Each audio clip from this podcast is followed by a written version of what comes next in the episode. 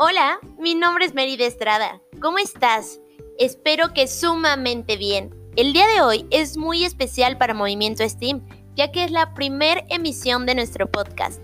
Nos encanta poder acompañarte en este nuevo formato sin importar lo que estés haciendo.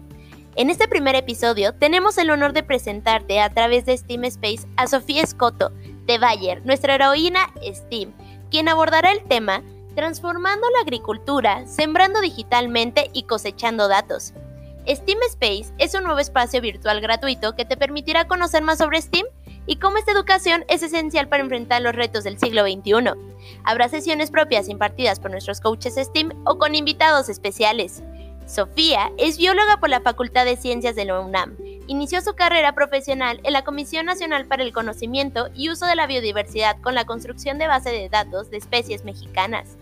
Cuenta con la maestría en el posgrado de Ciencias del Mar de la UNAM, diversos cursos y diplomados sobre geomática y análisis espacial en el Instituto de Geografía de la UNAM. Definitivamente, Sofía, tu labor en las ciencias, tecnología, ingeniería, artes y matemáticas es digna de reconocerse y de que sigamos tus pasos. Gracias por estar aquí el día de hoy. Bienvenidos y bienvenidas a esta sesión de STEAM Space.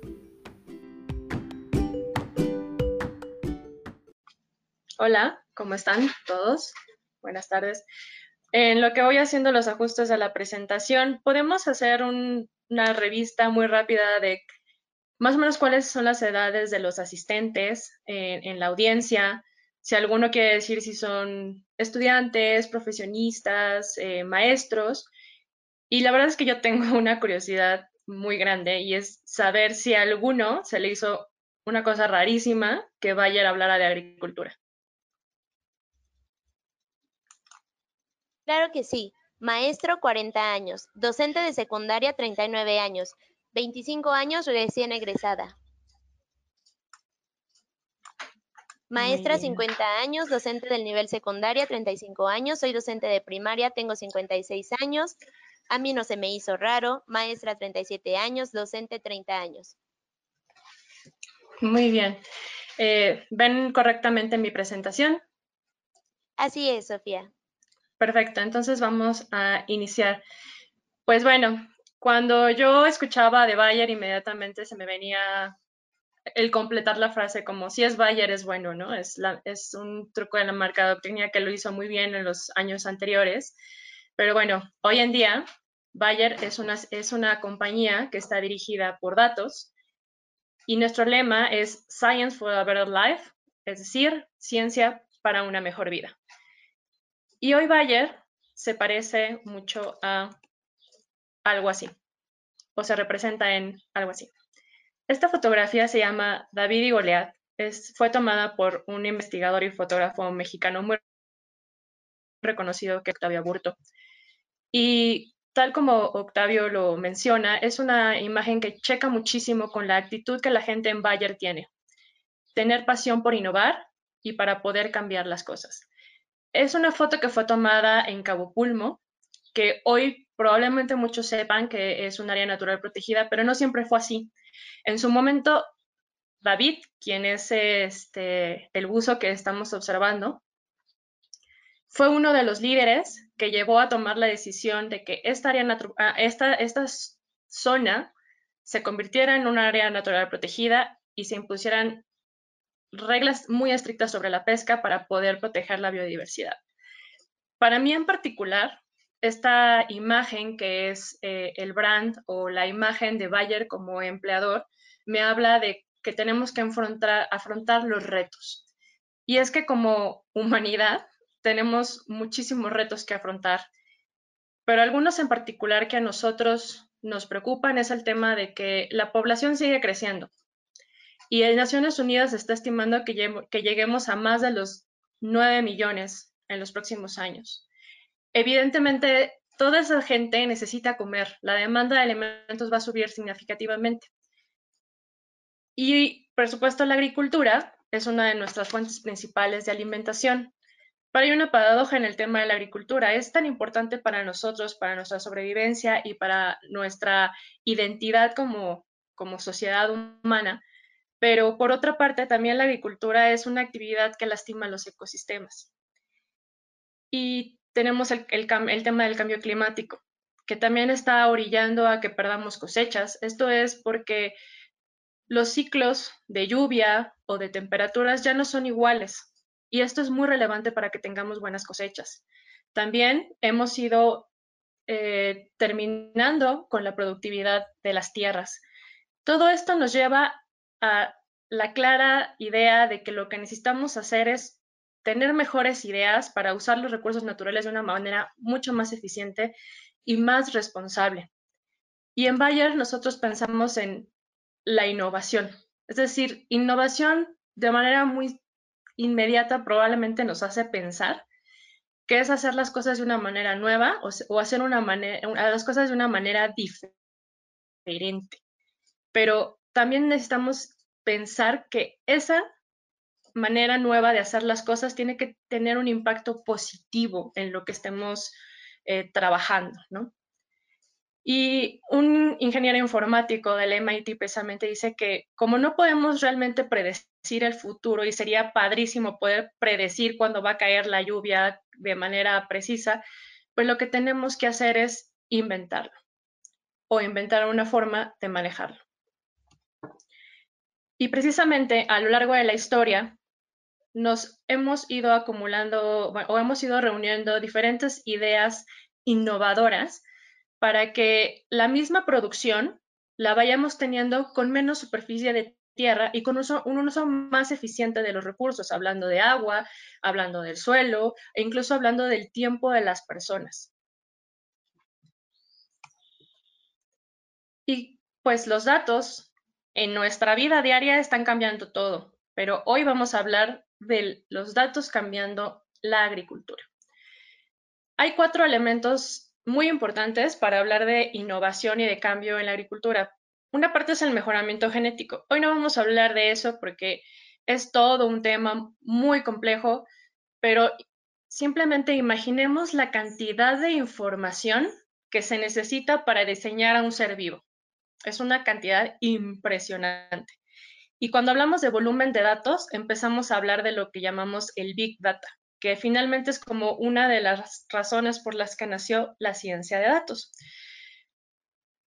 Otro de los elementos es la información medioambiental. Evidentemente, para el tema de la agricultura es fundamental conocer esta información. Pero volviendo al tema de cómo manejamos este volumen tan impresionante de datos, pues es gracias a que tenemos hardware, computadoras, servidores y programas que nos ayudan a lidiar con esa cantidad de datos. Primero, a recabarla, luego almacenarla, después limpiarla, sistematizarla y darle un procesamiento que finalmente tenga una salida y que nos dé un resultado. Y precisamente hablando de recopilar información, vienen al caso los sensores. Creo que todos los que estamos en esta plática y mucha gente afuera han vivido esta situación en los últimos días. Todos sabemos que eso es un termómetro. Ahora piensen qué diferente este es este termómetro a diferencia del que seguramente tienen en el cajón de su casa, ¿no? Probablemente incluso algunos se fueron hasta el termómetro, o la idea del termómetro de mercurio, ¿no? Pero lo más probable es que la mayoría tenga un termómetro electrónico o digital. La gran diferencia es que esos termómetros normalmente tienen que estar en contacto con nuestro cuerpo para poder medir la temperatura de manera directa. Y este no lo está haciendo así. Este está midiendo o obteniendo el mismo resultado que esos otros dos termómetros o tipos de termómetro, pero de manera distante, es decir, de manera remota. Y no solo eso, no está midiendo de manera directa la temperatura, sino que está haciendo una especie de triangulación basándose en el infrarrojo. Y bueno, eso es un sensor, un sensor remoto. Y vamos a empezar a hablar de eso, de los sensores remotos que nos permiten hablar con las estrellas. Pero primero hay que saber qué es lo que buscan esos sensores remotos y tenemos que ir a describir lo que es el espectro electromagnético. Todo nuestro alrededor tiene energía. Hay diferentes tipos de energías que tienen diferentes eh, frecuencias, diferentes amplitudes. Algunas las podemos ver, que, son un pedazo muy pequeñito que es el espectro eh, visible que es como la parte de la luz, que es la que nos permite ver los objetos y que está encerrada en el cuadrito, bueno, más bien en, el, en, el, círculo eh, punteado de línea interrumpida. Ese es solamente lo que nosotros de alguna manera podemos percibir con nuestros ojos, pero por ahí ven que está el infrarrojo. Es algo que nosotros no podemos ver. Sin embargo, esa energía está ahí y nos dice cosas o significa cosas. El punto es tener un receptor que identifique esta energía y que nos permita medirla y que nos permita interpretarla. Y en términos de la agricultura, esos receptores o esos sensores remotos que nos permiten obtener la información del espectro electromagnético son primeramente los satélites. Y son estrellas, estrellas artificiales que forman constelaciones alrededor de, de la órbita de nuestro planeta.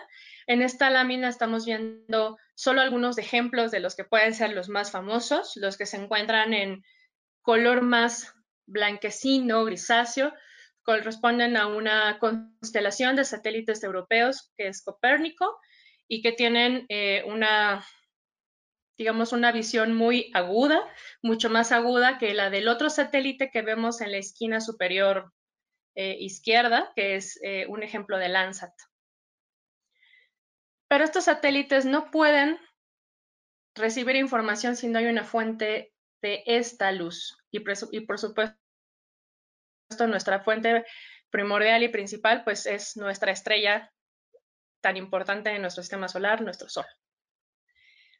La información de la ciencia de datos es de muchos tipos, de muchas variedades y todo depende del campo en el que estemos hablando. La información espacial, que tiene que ver con los, satélites, o por supuesto seguramente ya pensaron en los GPS, en las coordenadas, etcétera, pues eso es una información que tiene un componente que nos permite eh, identificar el espacio en el, que, en el que está sucediendo. Y tiene una lógica como de sándwich, ¿no? Aquí observamos que son capas, capas de información. Vemos que primero tenemos una capa que es la realidad. Esa realidad es captada por un sensor remoto. esa realidad se cuadricula en una matriz de información Después se empieza a simplificar esa información y en vez de tener una matriz de grandes datos, empezamos a tener objetos más sencillos que podemos identificar, tales como puntos, líneas o polígonos. Esos se llaman vectores. Los cuadriculados se llaman rasters. Los puntos y las líneas y los polígonos seguramente los podemos identificar en muchas aplicaciones de mapas y claro, también los rasters, pero sobre todo los, vectores en las aplicaciones de mapas que tenemos en nuestros celulares en cualquier lugar, como calles, como ubicaciones de una tienda o una ciudad. Yendo un poco más a la profundidad de lo que es una imagen satelital, tenemos que pensar que una imagen no es una identidad sola, es decir, siguiendo la lógica del sándwich, una imagen satelital es una matriz de datos que se compone de varias capas. Cada una de esas capas se le llama banda y cada banda corresponde a un pedazo del espectro electromagnético que vimos al principio. Y lo que estamos observando ahorita en la diapositiva es un ejemplo muy general y muy sencillo de cómo podría verse la información dentro de una imagen satelital. Pese a que nosotros podemos identificar objetos en la imagen como si fuera una foto, no es así. No se trata solamente de una imagen, sino se trata de una matriz muy grande de datos. Esto es muy importante porque muchas veces cuando hablamos de el análisis geoespacial, se queda la idea de que es, una, es meramente visual. Y aunque sí hay un componente de análisis visual muy importante, eso no quiere decir que dentro no haya una gran cantidad de datos. Entonces, tenemos como dos líneas muy generales para poder entender o obtener información de una imagen satelital. Una es que hagamos un sándwich de estas bandas. Y podemos tener interpretaciones visuales porque cuando hacemos diferentes combinaciones de estas capas vamos obteniendo diferentes colores, como podemos observar en la parte superior. Es la misma, es la misma vista, que probablemente podría ser un campo en donde estamos viendo los surcos de manera horizontal, pero si vemos, nos presenta diferentes colores porque identificamos diferentes cosas. Pensemos justamente en la coloración de las plantas. Nosotros asociamos a que una planta está saludable y está bien cuando está verde, brillante. Pero cuando le empiezan a aparecer a lo mejor unas manchas rojas o cafés, o simplemente la planta se va haciendo amarilla, eso lo identificamos como que o hay una enfermedad o que la planta está envejeciendo, está en senescencia. Bueno, esa misma interpretación simple que hacemos de la planta que podemos estar en nuestro jardín es más o menos la lógica de combinar las diferentes bandas de información para ver diferentes colores que podemos interpretar de diferentes formas. Pero antes de ir un poco más a detalle en esa parte del análisis de las bandas, vayamos a la parte inferior. Otra forma de utilizar, de, simplificar o, sacar un resultado de una imagen satelital era lo que les, les comentaba de generar vectores, de generar polígonos, de generar líneas o de generar este, puntos, líneas o polígonos. A esto le llamamos clasificación o clustering. No, uno no es sinónimo de otro. Cuando clasificamos algo, es porque ya tenemos categorías hechas, o sea, ya tenemos como cajones predeterminados en donde vamos a meter las cosas. Imaginemos que tenemos un cerro de eh, piezas de Lego de un montón de colores y tenemos un cajón para las piezas rojas, otra para las piezas verdes, otras para las azules y así. Para clasificarlas, entonces vamos a ir metiendo cada pieza en ese cajón. Ya tenemos, eso es una clase. Cada cajón es una clase. Los cajones podrían ser agua, vegetación, ciudad, por ejemplo, cuando estamos hablando de una observación de la superficie terrestre. Pero cuando hablamos de clúster, es hacer un agrupado de la información sin prácticamente saber nada de ella, sino dar como, por decirlo así, la libertad de que se encuentre la forma más eficiente de agrupar la información. Y pongo ahí una, una fórmula precisamente para dar simplemente una, un ejemplo de uno de los algoritmos que son como muy comunes en el tema de hacer clustering, que es el K-medias. ¿no? Entonces, tomamos toda la información numérica, la clasificamos o la clusterizamos en clases, definimos clases, que esas clases ya se pueden llamar A, B o C. Después las agrupamos, porque si ya pertenecen a la misma clase, no tiene caso que las tengamos como unidades separadas. Las agrupamos y entonces generamos unidades más simples, que ya son los polígonos. Y lo como estamos viendo en el ejemplo de aquí, pues el A puede ser el pasto, el B puede ser un cuerpo de agua y el C puede ser una ciudad.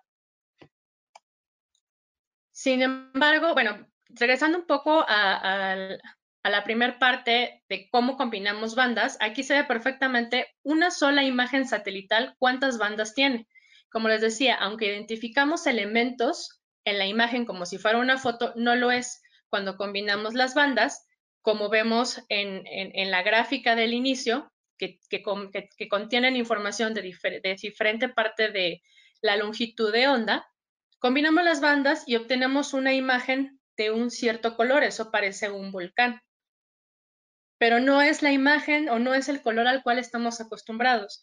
Y lo que pasa es que, de alguna manera, es como si nosotros no viéramos los colores reales o si nos pusiéramos un poco filosóficos en cuál es el color real de las cosas, ¿no? Porque cuando hacemos estas combinaciones, hay una combinación que se llama falso color. Y ese falso color es el color que nosotros comúnmente vemos. Y aquí quisiera que empezaran a pensar en alguna aplicación que seguramente todos hemos usado y que combina todos estos elementos, en donde podemos ver esta combinación de falso color, que pensamos que es una imagen satelital, pero que en realidad es un mapa base, y que nos permite vectorizar cosas, es decir, hacer polígonos o hacer líneas. Igual, eh, si por ahí alguien lo quiere escribir en el chat, qué aplicaciones, sería muy bueno. Pero continuemos. ¿Alguien se imaginó o nadie? Aún no tenemos comentarios, Sofía. Ok, pues, ¿qué tal si les hablo de Google Earth? Cuando entran a Google Earth, ven el planeta, se acercan y aparentemente están viendo una imagen satelital, pero lo que están viendo ahí es un mosaico de una combinación de falso color que nos hace pensar que estamos viendo una imagen satelital, pero en realidad es una cuestión simplificada, porque si subiéramos una imagen satelital ahí como tal, sería demasiado pesada. Y de hecho, hagan el ejercicio de entrar en ahora o después. En la parte de abajo van a observar que justamente eh, eh, hay como ciertas referencias en, el visualizador en donde te dice qué satélite es el que tomó esas imágenes y muy probablemente van a encontrar a Landsat, van a encontrar a Sentinel y van a encontrar tal vez a Kuiper, por tener algunas ideas. Y hagan el ejercicio de hacer sus propios vectores, es decir, de ponerse a dibujar polígonos, líneas o puntos, que para ciertas cosas les pueden ser muy útiles. Pero continuando, si no hacemos una visualización solo de combinación de capas, lo que tenemos que hacer para extraer todo el jugo de esos datos de manera cuantitativa, es decir, numéricamente, lo que tenemos que hacer es una álgebra de mapas. Volviendo con la lógica del sándwich, vamos a aplicar índices como los que se encuentran en, la parte central, como el NDVI, que lo conocemos muy comúnmente como un índice de verdor, aunque el nombre correcto es índice de vegetación de diferencia normalizada. Es un índice que aplicamos para conocer de manera muy general lo que es la salud de una, de una vegetación. Pero ese índice no se aplica de manera volumétrica a toda la imagen, sino se aplica cuadro por cuadro. Cada cuadro es la unidad mínima de información que cubre esa banda, que tiene esa capa, tiene un, como vimos anteriormente, cada cuadro tiene un valor, cada píxel tiene un valor, y tenemos que repetir esa operación por todos esos miles o millones de cuadros que puede tener una o todas las imágenes satelitales que tengamos que procesar. Entonces, así, de manera transversal, cuadrito por cuadrito. Entonces, poniendo este esquema para tener una idea de cuántas, cuántas iteraciones o cuántas veces tenemos que hacer eh, estas operaciones, pues se vuelve un poco complicado para que agarremos un lápiz y lo hagamos, ¿no? Sino que necesitamos valernos de la tecnología, valernos de la computación, valernos de los programas para eso para obtener un resultado. ¿no? Aquí estamos metiendo una imagen que justamente la dividimos en unidades pequeñas. Hacemos todo el procesamiento para tener un resultado, un aprendizaje. Esto es una red muy simplificada de cómo una computadora puede aprender, que es lo que llamamos machine learning. Y es que la ciencia de los datos es, es una integración de competencias de las ciencias y de las tecnologías. O sea, nos basamos en las cuestiones matemáticas y estadísticas para saber qué hacer con los datos, pero utilizamos las capacidades de las ciencias de la comunicación y de las tecnologías de la información para poder almacenar, bueno, obviamente para, para obtener los datos, para almacenarlos y para procesarlos y para sacarlos adelante. Pero eso no sería nada si no tenemos un conocimiento y un por qué queremos hacer algo con esos datos. Ahora, tengo una maestra del Instituto de Geografía que justamente siempre dice que uno puede hacer ciencia en la computadora, pero que si no la llevamos a la vida real y confirmamos que es así, lo que estamos haciendo es ciencia ficción. Y para no hacer ciencia ficción y que esto genere un impacto significativo, necesitamos llevar esto como una experiencia digital al agricultor, con el objetivo de que al transformar los datos que obtenemos los generemos información y que esa información nos dé un conocimiento profundo de la situación. En este caso es el conocimiento profundo de la salud del cultivo, cómo se está llevando a cabo, cuándo tenemos que regar, es decir, problemas. El conocimiento profundo eh, es lo que llamamos comúnmente insights en el tema del análisis de datos. La tecnología ha ido cambiando de manera fenomenal. Hoy en día, en un solo dispositivo tenemos una computadora, ¿no? Un visualiza una pantalla que nos permite visualizar cosas, tenemos memoria de almacenamiento y tenemos cámara. Y si enfocamos estas capacidades a lo que podemos hacer en la agricultura, bueno, tenemos los sensores remotos, tenemos maquinaria agrícola, que los modelos más nuevos ya tienen, ya tienen integrados estos sensores, pero que también los podemos adaptar a la maquinaria y, por supuesto, los drones. Los drones es otro tipo de sensor. Obviamente no están tan arriba como un satélite, pero también es un sensor muy importante o muy útil para monitorear lo que es el cultivo. Y la forma en que llevamos toda esta tecnología a los agricultores, pues es a través de plataformas digitales. En Bayer tenemos una plataforma que se llama FieldView, que es en la cual me voy a basar para explicarles cómo es que les, les llevamos la tecnología a los agricultores y qué beneficios estamos encontrando en ella. Ahora, recapitulando un poco, tenemos a nuestra estrella, el Sol, manda la energía. Esta energía va hacia las plantas. Las plantas tienen una interacción con esta energía, la, absorben o alguna la, este, la, reflejan. Este comportamiento es percibido por el sensor remoto, que es el, satélite. El satélite está en constante comunicación con otro sensor que nos ubique en una parte del espacio. Es ahí donde empezamos a, a pensar en coordenadas, o sea, en qué parte del mundo estamos, ¿no? Y por eso es una flecha en doble sentido, porque tanto el satélite está mandando información a esa bolita amarilla que vemos ahí, que es el GPS en el tractor, como el, GPS está mandando información. Luego, toda la información de la ubicación, de las imágenes que se están recibiendo y todo, se va a un almacenamiento, una nube ahí se procesa o ahí se almacena y se tiene disponible para que finalmente lo podamos entregar a través de algún tipo de plataforma o producto.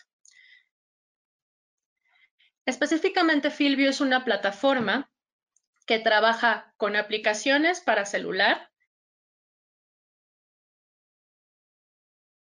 y aplicaciones eh, para iPads y dos portales web.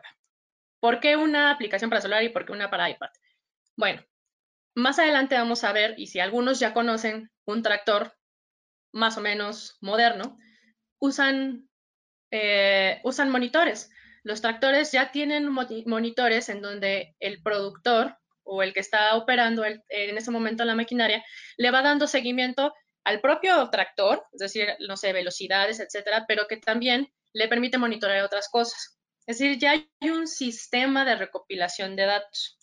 Bueno, en este caso, FieldView utiliza un iPad para hacer un monitor adicional. Ese monitor lo que va haciendo es, en tiempo real, decirle al agricultor qué está pasando. Si está, si está, si está sembrando, le está, le está diciendo cuánta densidad, cuántas semillas está tirando por metro. O incluso le va, le va a avisar si no está tirando nada, ¿no? Si por alguna razón se tapó, lo que sea, o si tiene un problema le está avisando el tema también de la velocidad. Es un monitoreo en tiempo real y el iPad es un monitor adicional. ¿Cómo se puede comunicar el iPad con el tractor? A través de un pequeño dispositivo que estamos ahí viendo que dice mi jefe que es un pingüino, pero pues se llama Field You Drive. Ese conector entra en alguno, en un puerto que ya es eh, eh, como básico de los nuevos tractores, que, que, ya está con, eh, bueno, es, es como una, una, clavija, ¿no? Que ya es común en los, en los tractores nuevos, que tienen un sistema eléctrico digital.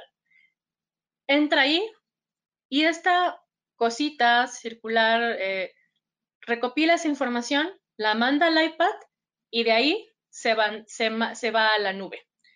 Y entonces estando en la nube, nosotros podemos ver la misma información, ya sea en un teléfono celular a través de una aplicación o en la computadora a través de dos portales web. Y pues, ¿qué necesitamos? Sensores. Bueno, esta es una sembradora acoplada a un tractor. El tractor es más moderno porque es un tractor eh, cabinado, ¿no? Seguramente muchos han visto algunos que no, están, no son cabinados, que están abiertos. Este tipo de tractores ya son los que traen este sistema electrónico de cableos y monitores, pero la cosechadora, digo, perdón, la sembradora es realmente un modelo viejito. Y quiero que nos enfoquemos en la parte que se circuló con, con el círculo azul, porque ahí, si observan, en la parte de arriba está un bote, que es donde va la semilla. La semilla va a caer y va a ser conducida hacia el suelo por un tubo de plástico, que es el que estamos viendo en la foto de en medio. Por ahí pasa la semilla, por ahí cae, ¿no? Este es un ejemplo de sensor acoplado a una maquinaria que no es nueva. Dice también mi jefe que se enchúlame la máquina, ¿no? Porque es como ponerle el Apple TV a, una, a una pantalla que no era Smart TV. El tubo se perfora para que entren los sensores ópticos que estamos viendo en la esquina superior izquierda abajo del, logo de Bayer. Como ven, son como dos ojitos que, tiene, que lanzan unas de luz, tienen que estar perfectamente adaptados hacia la cara interior del tubo por el que cae la semilla. Ese sensor está conectado a un nodo, que es la foto que vemos abajo del sensor. Por supuesto, también tiene que estar conectado a un GPS, que es el que vemos en la esquina superior derecha, que es en este caso la marca, la marca Garmin.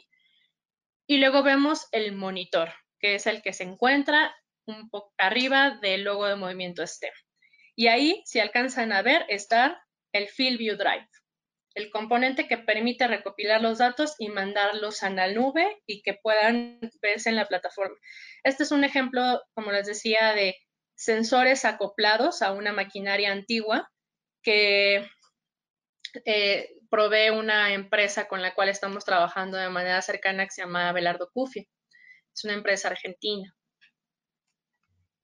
Y no sé si han escuchado del Internet de las Cosas, pero si nosotros le acoplamos un sensor y le metemos eh, o acoplamos sistemas que permiten que las cosas estén conectadas, entonces estamos hablando del Internet de las cosas, porque eso es básicamente, de que las cosas estén conectadas al Internet, de que estén interconectadas entre ellas. Digo, pensemos en nuestros dispositivos o asistentes inteligentes tipo Siri, Alexa, ¿no? Que ya pueden prender y apagar la luz o hacer llamadas por nosotros.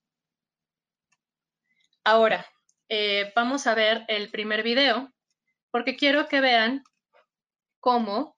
Em, ok. Eh, Merit, ¿me puedes ayudar con el primer video porque no lo estoy observando? Claro que sí, un momento. Es el que dice mapa de siembra. Bueno, lo que están viendo en la imagen es un video que fue tomado con el teléfono celular de un agricultor, que el señor estaba viendo lo que estaba sucediendo en su siembra. Entonces, como ven, no, él podía haber estado en cualquier otro lugar menos en el predio para que pudiera él este, ir monitoreando. No sé si ya tenemos por ahí el video. No es el mismo video, pero es un ejemplo para que ellos vean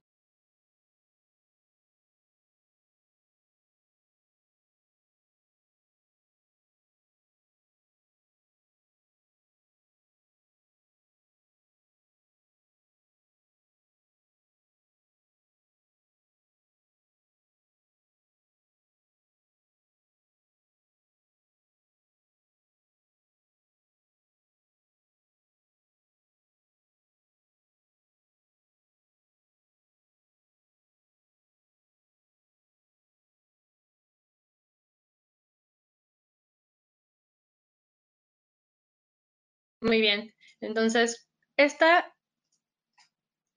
es una muestra de lo que podemos entregar después de hacer un procesamiento como el que hablamos al principio. Este es un resultado que el agricultor tiene en vivo y en directo en tiempo real de lo que está pasando. Y él ni siquiera estaba sentado en el tractor. Después, obtiene un mapa como este, Esto ya lo puede ver en su computadora al final del día con un café y puede empezar a hacer análisis. Así que, de verdad, si hay científicos de datos en la agricultura, son los agricultores como tal. Se pueden sentar y entonces pueden ver qué fue lo que sucedió. Aquí pueden jugar con las etiquetas. Eh, este mapa lo que nos muestra es la población, es decir, cuál fue la densidad de semillas por metro que se sembraron, porque eso es algo, un elemento muy importante para el tema en cuestiones agronómicas. yo no soy experta, pero dependiendo de la semilla, de la variedad que estemos sembrando, hay recomendaciones, como cuando compramos el shampoo y nos dicen que tiene que usarse de una manera, este, junto con otro producto, etcétera. En términos agronómicos, el avance también ha sido muy importante basándonos en, los datos que se han obtenido a, lo largo de la historia. Entonces, al final también tenemos pues la cosecha y ahí me puedes ayudar con ese mismo video que es el video de la cosecha, por favor.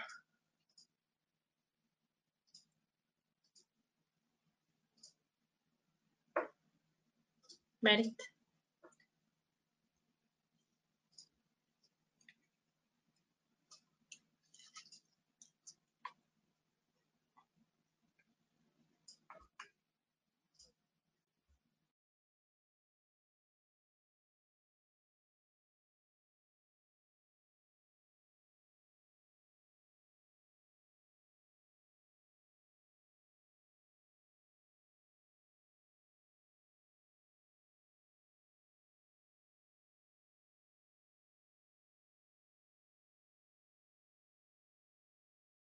Listo. Aquí podemos observar ahora desde la perspectiva estando sobre el tractor. Una vez que estamos cosechando, también este, estamos viendo lo que está sucediendo aquí desde lo que es el iPad, usándola como un monitor adicional. Y vemos cómo estando ahí nos está dando la información de cuánto está rindiendo, es decir, cuál es el volumen de producción que estamos obteniendo en ese momento para tener su correspondiente mapa de eh, rendimiento. Ahora, volviendo a la idea del sándwich. Cuando juntamos capas de información, los mapas de siembra, los mapas de cosecha, los mapas de la salud del, del cultivo, empezamos a tener una muy buena cantidad de información para hacer análisis y enseñarle a la computadora qué son las cosas que estamos buscando o en su caso decirle a la computadora, aquí está toda esta información de lo que ha pasado con mi predio en los últimos años, dime qué es lo mejor que puedo hacer. Y eso es el aprendizaje. Ya habíamos mencionado, el aprendizaje no supervisado es cuando le damos la información y la computadora empieza a ver cómo es la forma más fácil o más eficiente de dividir esa información y cuál de esa información es la más importante. Es decir, cuáles son los insights. Y ahí, en términos de lo que está pasando con nuestros cultivos, podemos tener información muy relevante de cómo hacer mejor las cosas para que el cultivo esté en salud, para que tenga un, este, adecuado riego o simplemente que tengamos un muy buen rendimiento. Y tenemos, por supuesto, el aprendizaje eh, supervisado que nos permite hacer ciertas predicciones, porque ahí le estamos dando, como dijimos, un, una caja, una clase o una pista de lo que nosotros queremos encontrar. Estos aprendizajes de la máquina nos permiten llegar a otro nivel en el término de las plataformas digitales y es el tema de las prescripciones. Cuando nosotros vamos al médico, el médico pues nos examina, nos pone el termómetro, nos escucha el pecho, no sé, nos mide, mide nuestros síntomas y nuestros signos para decirnos qué es lo que necesitamos en ese momento y darnos el medicamento adecuado para que lo tomemos en el momento adecuado y en la dosis adecuada. Eso es una prescripción. Bueno, con las plataformas digitales podemos empezar a hacer este tipo de prescripciones para hacer un plan de siembra. Hay prescripciones que son manuales, es decir, prescripciones que están basadas un poco más en nuestra experiencia. Eso no quiere decir que no esté basada en los datos. Aquí lo que vemos es una pantalla, bueno, tenemos el título de prescripciones manuales y lo que vemos abajo es un NDBI, que dijimos que era un indicador proveniente del análisis de imágenes satelitales que nos decía dónde eh, estaba como más saludable y dónde estaba menos saludable. Yo sé que los colores están medio raros, pero lo importante aquí es que gracias al NDBI vimos que el predio no era homogéneo, o sea, que tenía diferentes secciones. Ahora, basado ya en el conocimiento del agricultor, él dijo, sí, en efecto, la parte central, que parece una lengua, es una parte salitrosa. Entonces, esa, esa parte no es muy buena en mi predio. Y lo que pudimos hacer es un plan para su cosecha, para su siembra. En la parte de en medio pusimos menos cantidad de semillas porque sabemos que en ese lugar no tenemos los mejores recursos para que éstas crezcan y donde teníamos un poquito de mejores este, condiciones pusimos un poquito más de semillas, que es el, el verdecito más, este, más claro y luego tenemos un verde más fuerte que era es la mejor región de ese predio. Este plan de cosecha lo metemos a las plataformas digitales, se conecta con el tractor, se comunica todo y entonces podemos sembrar según el plan. ¿Me puedes ayudar con el video de eh, la siembra, por favor, de la prescripción? Merit. Claro que sí, Sofía. Gracias.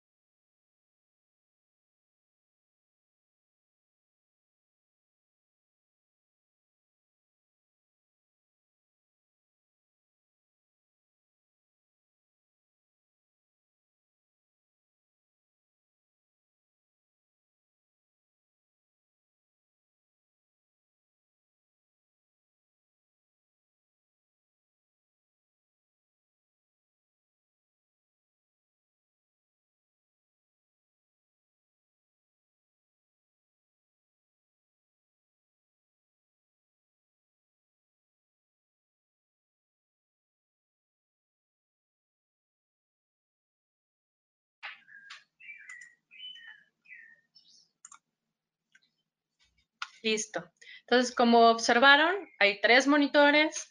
El de abajo es el, monitor del tractor que nos va diciendo que el tractor va guiado por un GPS. Entonces, recordemos la, comunicación en dos vías con el satélite. Luego, el monitor de en medio es el monitor de la sembradora que va siguiendo el plan de la cosecha y nos va diciendo que efectivamente se va tirando la cantidad de semilla que planeamos. Y en el de arriba nos va haciendo también el, mapa de la cosecha, digo, el, mapa de la siembra nos va indicando que estamos siguiendo el plan, nos está, nos está dando algunos análisis en, en ese momento de lo que está sucediendo, pero además el de arriba, que es el iPad, está conectado con el Internet. Y en ese momento los datos están siendo transferidos a la nube mientras el agricultor está trabajando y al final de día él puede ver ese mapa en su celular o en la computadora en su casa. Y claro, lo puede compartir y puede hacer muchas cosas con él. Otra forma de hacer estos planes de siembra es dejándoselos a la computadora. Es decir, cuando ya vamos a un aprendizaje más profundo de lo que ha sucedido con ese cultivo, con ese predio a lo largo de los años, ya tenemos suficiente información para enseñársela a la computadora, ¿no? Al algoritmo y que el algoritmo sea el que defina las diferentes zonas con las diferentes densidades que nos, nos recomienda que nos recomienda porque son zonas que tienen un mejor desempeño y además de todo, incluso hace una cierta estimación de los costos, porque obviamente cantidad de semillas por hectárea, cantidad de bolsas, ¿no? Entonces, hasta ahora creo que estas, eh, ojalá sea muy claro el nivel de decisiones que este tipo de, de herramientas le está permitiendo al agricultor, ¿no? Otra herramienta que se está probando, porque es muy importante decirlo, eh, estas herramientas hoy en día todavía no están en México como tal, están siendo utilizadas ya de manera eh, amplia en otras partes del mundo, pero en México estamos probándolas y estamos aprendiendo de ellas. Otra es la herramienta de riego. También está basada en el análisis satelitales. Vemos un mapa. Ese es un predio.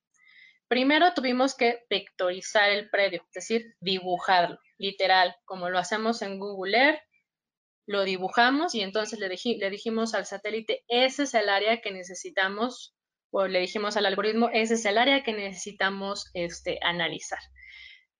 Con índices en donde combinamos las bandas satelitales y donde el algoritmo también toma eh, algunas otras informaciones de referencia, nos dice qué está pasando en ese momento con el predio respecto al agua. Ese es un mapa de uso de agua. Lo que vemos es que hay zonas prácticamente negras y otras que son amarillas. Lo que eso significa es si el agua se está usando de manera correcta, es decir, si el metabolismo de las plantas es el adecuado, vamos a ver un color amarillito. Ahí es donde se está usando bien el agua. En donde el agua no se está usando bien y podemos decir que incluso puede estar encharcado, es en donde vemos que está como negro. Cuando vectorizamos, puede ser que eh, dentro del dibujo que hicimos consideramos una parte de canal. Es muy común que al, lado de los, de los previos haya canales para los riegos. Entonces, probablemente estas líneas más oscuras que estamos viendo en, los bordes del predio, pues correspondan a una parte de canal y por eso nos está indicando que ahí el agua pues está más concentrada. Para hacer una indicación a partir de, eh, de, este mapa, también nos vamos a la gráfica que está al lado. Esta es una, una gráfica que nos indica cuál es la disponibilidad del agua, pero en el suelo y es una, es una estimación, digamos. No estamos yendo a medir directamente, sino hay un algoritmo que estima cómo es que esa agua se está yendo, bueno, se está usando o está dejando de estar disponible. Entonces, si vemos, el cero está en la parte superior de la gráfica. Eso quiere decir que es como el suelo, ahí es el suelo y luego es para abajo, ¿no? La línea verde es el límite máximo al cual podemos o debemos más bien evitar que se vaya la línea azul, porque la línea azul es el comportamiento del agua en el suelo de nuestro predio. Cuando vemos picos hacia arriba en la línea azul es porque hubo un riego o porque, se, o porque eh, llovió. Y entonces se va estimando que el, que el agua se va usando, va estando menos disponible y entonces tenemos un punto en el que tenemos que volver a regar. Entonces, esta herramienta es súper buena porque no solamente sabemos cuándo tenemos que regar, sino aparte en dónde, en qué parte específica del predio es mucha más necesaria el agua, ¿no? Entonces, vuelvo a reiterar, creo que estas herramientas dan una información muy, muy importante, muy, muy relevante a los agricultores para que ellos puedan usar muy bien su tiempo, tomar muy buenas decisiones de lo que realmente necesitan. Y en cuanto al uso de los recursos y la producción más eficiente y sustentable, pues, ¿qué podemos decir? Más que saber que tenemos que usar solo lo necesario y en el momento de necesario y las cantidades necesarias nos hace hacer una producción mucho más eficiente y sustentable. Ahora, volviendo al tema de hacerlo realidad, ¿no? Ver que sea esto una realidad? Pues es que el agricultor esté tranquilo, es que el agricultor esté orgulloso de lo que hizo. Y está tan orgulloso que, bueno, hoy en día también parte del tema digital es que compartamos este conocimiento y estas experiencias a través de las redes sociales. Y el hecho de que yo vea uno de estos agricultores que está realmente contento y que quiera mostrar su trabajo, para mí es muy, muy eh, relevante.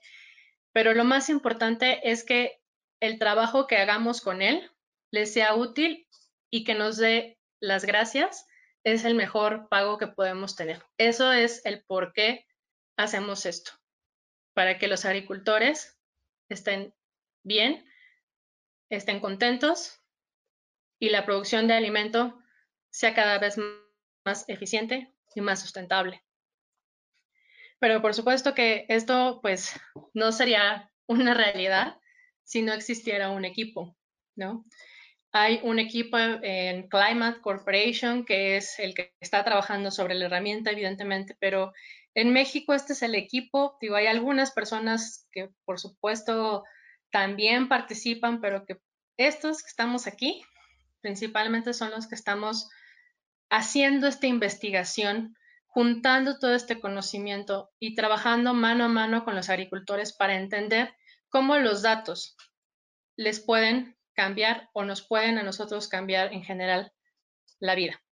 Les agradezco muchísimo su atención. Muchas gracias a Movimiento STEM. Muchas gracias a Merit por toda tu asistencia. Si hay preguntas, adelante. Claro que sí, Sofía.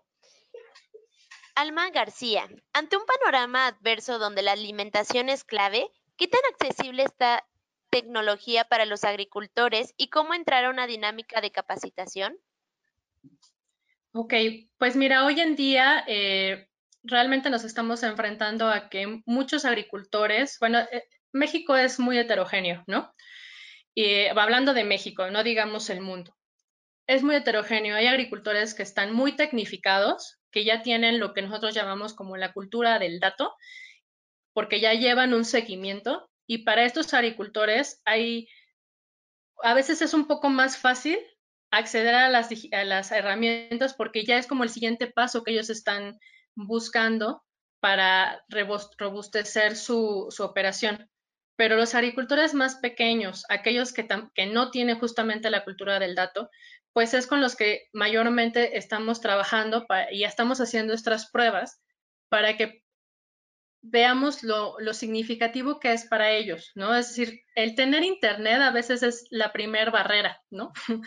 Entonces, es muy heterogéneo, no hay una respuesta, este, digamos, que, sea la puntual, la definitiva, va a ser eh, diferente para cada caso, ¿no? Y el ejemplo que di de los sensores, por ejemplo, bueno, haga la redundancia. El ejemplo de los sensores es una de las iniciativas que nosotros como compañía estamos buscando entre muchos proyectos que hay en el mundo que podamos traer y que podamos acercar a los agricultores que no están tecnificados para que justamente vayan haciendo esta, cultura del dato y el, y el entendimiento, ¿no? Gracias, Sofía. José Hidalgo. Hola, Sofía. ¿Tienen información para sistemas de control en ambientes controlados como invernaderos? Sí, sí los hay. Eh, yo personalmente no tengo experiencia en términos de ambientes controlados, pero evidentemente cuando, como lo dice su nombre, si tienes el ambiente controlado, puedes monitorear de manera mucho más puntual las condiciones, ¿no? Desde la aplicación de, este, no sé, de agroquímicos o el tema de eh, la luz. De hecho, hay un ejemplo muy interesante de granjas de Philips, ¿no? Eso es algo, es algo muy padre que por ahí lo pueden buscar, en donde las granjas están prácticamente dentro de un edificio y se alimentan de luz artificial porque precisamente como sabemos que mucho del metabolismo de las plantas tiene que ver con que, con que desmembremos lo que es la luz, ellos juegan con los niveles de luz para darles esa parte de alimentación a las plantas. Entonces es como eh, un invernadero pero basado en luz de Philips, ¿no? busquen por ahí ese ejemplo, ¿no?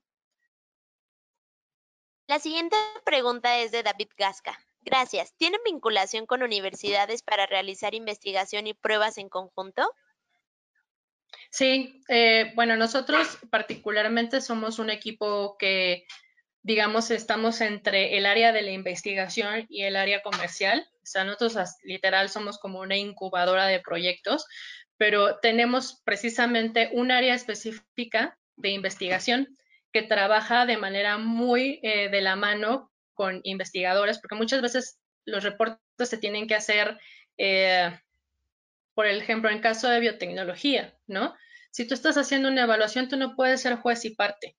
Entonces necesitas tener un tercero que evalúe los resultados de lo que está sucediendo con ese cultivo. Entonces, hay diferentes eh, opciones de vinculación con universidades para hacer tanto investigaciones como también para hacer eh, estas figuras de becarios, ¿no? En donde los chicos se integran para hacer algún proyecto y participar y tener una formación. Laura Martínez quisiera saber, ¿qué tan costoso sería utilizar esta tecnología en nuestro país? Nuevamente, como lo decía en el principio, depende del, digamos, como del segmento, ¿no? Particularmente nosotros estamos buscando que haya un rango de opciones eh, financieras para agricultores que tienen una capacidad más limitada a aquellos que pues pueden, o sea, tienen una operación mucho más grande, que ya es una cuestión prácticamente industrializada, ¿no? Entonces, en conjunto con todo esto, eh, bueno, con, con, lo que es el, el, tema de la plataforma, necesitamos también ver cómo está el mercado de las maquinarias, porque como ustedes vieron, pues para que funcione una plataforma así necesitamos sensores y necesitamos que los sensores existan.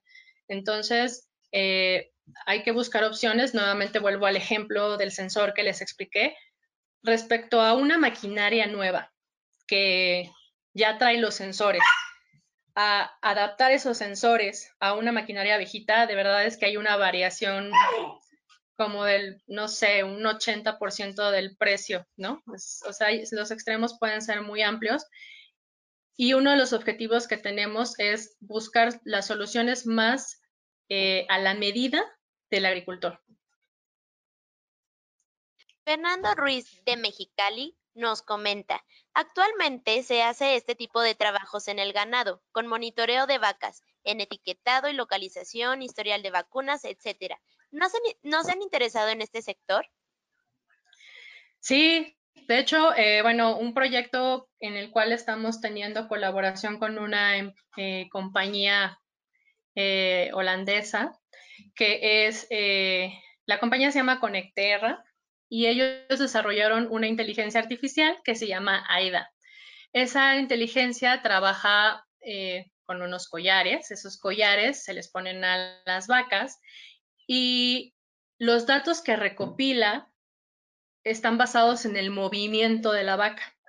Entonces, la inteligencia ya tiene ciertos algoritmos que identifican determinados movimientos con que la vaca está rumiando o con que la vaca está comiendo o con que la vaca está echada y va generando alertas a través de una aplicación que eh, el, pues eh, ya sea el ganadero o el encargado puede estar ahí respondiendo. La idea es que solo vayan a ver la vaca en el momento en que necesitan verla, ¿no? Es decir, si tenemos una alerta en que la vaca puede estar fértil,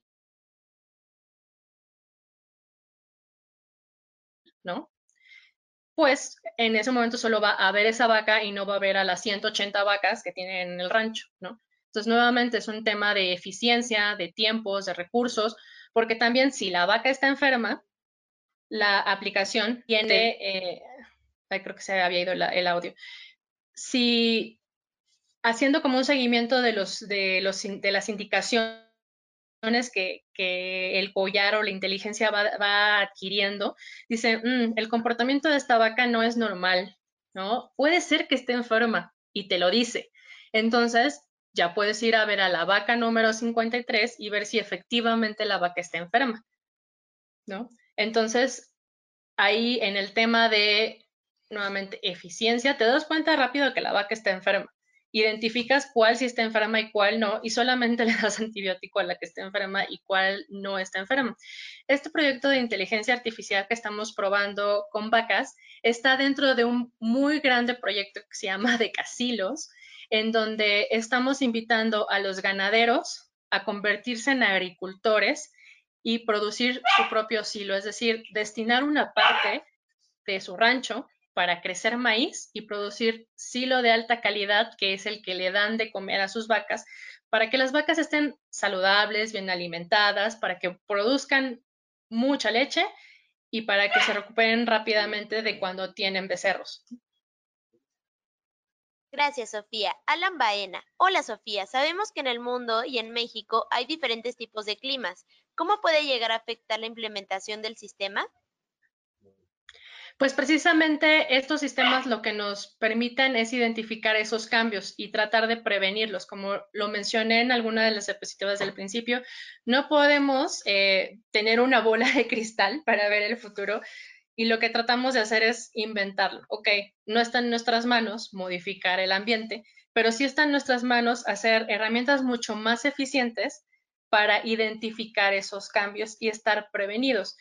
El ejemplo de los mapas de agua, ese es algo muy directo, porque, bueno, dijimos, oye, eh, eh, hoy en día uno de los grandes retos del cambio climático es que las temporadas de lluvias pues no eran lo que eran hace 20 años y los agricultores le apuestan a todo a identificar cuál es la mejor ventana para su siembra y que tengan un buen desempeño de su cultivo y tengan un buen rendimiento de su cultivo. Una herramienta como la del riego nos permite identificar esas necesidades de riego sin estar como, digo, eh, rogando porque lluevan cuando necesitamos que haya agua, ¿no? Por dar un ejemplo muy general. Buen día. La duda es, ¿qué tan preciso es el plan generado mediante el análisis de esta tecnología para saber la cantidad de semilla requerida? ¿Se han identificado resultados significativos en función de la experiencia que llevan? ¿Es conveniente para el agricultor adquirir esta tecnología haciendo una comparación con o sin tecnología? Maestro Alberto Andrade, saludos desde Mexicali. Bueno, la, precisión va a variar respecto a la información que metamos. esa es una regla de oro. Si metes buena información, es probable que obtengas muy buenos resultados. Si la información no es suficiente, pues los resultados pues van a tener sus detalles, ¿no? Entre más información tengamos, mejores son los resultados o más precisos. Nunca vamos a tener el 100% porque siempre va a haber una cierta, pues sí, desviación, ¿no? De lo que va a suceder, porque finalmente también depende de otras situaciones, ¿no? Eh, por ejemplo, el clima, ¿no? O sea, no olvidemos que esto es estadística. Hacer un plan, ¿qué tan eficiente va a ser ese plan? Pues qué tan precisos son los datos que les metimos anteriormente. Estamos viendo cuál es la mayor probabilidad de que el comportamiento del predio siga siendo el mismo en el futuro. Pero, por ejemplo, en ese futuro puede haber una situación climática, pues que nos mueva todo, ¿no? Los planes son muy buenos, la verdad que eh, hacen, pueden haber cambios significativos del 10, tal vez hasta el 30%. Simplemente, por ejemplo, en el tema del agua, el usar los mapas de agua te hace una eficiencia en el riego del 30%. Bueno, hemos identificado que hasta el 30% hemos podido ver en el tema del agua, ¿no? Y en cuanto a si al agricultor le conviene, pues sí, sí le conviene, porque es eh, es manejar la probabilidad, ¿no? Es eh, evitar tener, cuando estamos hablando de que el agricultor tenga un retorno de, eh, de ganancia de lo que él está invirtiendo, es porque el agricultor está haciendo una apuesta enorme, súper complicada en el principio de al, cosechar. Si podemos reducir la incertidumbre del resultado, eso ya te está hablando de ganancia. Ahora, si aparte los datos te ayudan a reducir el nivel de pérdidas que puedas tener, ya estás hablando de otra ganancia. Si además la predicción de los datos te va a decir cuánto realmente es lo que necesitas comprar de insumos, también esa es otra ganancia. El hecho de que no tengas que aplicar muchos riegos es una reducción en costos. El hecho de que no tengas que aplicar muchos agroquímicos y que solo tengas que aplicarlos en el momento y en el lugar adecuado y las adecuadas, eso también es una reducción de costo. Entonces, me parece que por muchos eh, sentidos, el beneficio es claro. O sea, se amortiza, vamos, en el tiempo. Las inversiones en cuanto a las maquinarias y todo eso de repente pueden ser fuertes, como lo, lo planteé en algún momento, pues eh, hay diferentes niveles de costos de maquinarias, pero haciendo números viendo estas ganancias y reduciendo las pérdidas, pues amortizas la inversión. Por cuestiones de tiempo, esas fueron todas las preguntas. Muchas gracias, Sofía. Muchas gracias a todos. Un placer.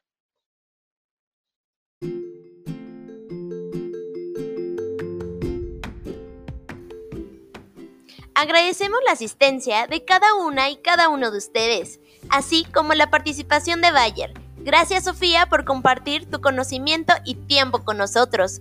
Recuerda seguirnos en redes sociales, Facebook, Twitter, Instagram, LinkedIn y YouTube. En todas puedes encontrarnos con el nombre de Movimiento STEAM. Gracias por formar parte de STEAM Space. Hasta la próxima.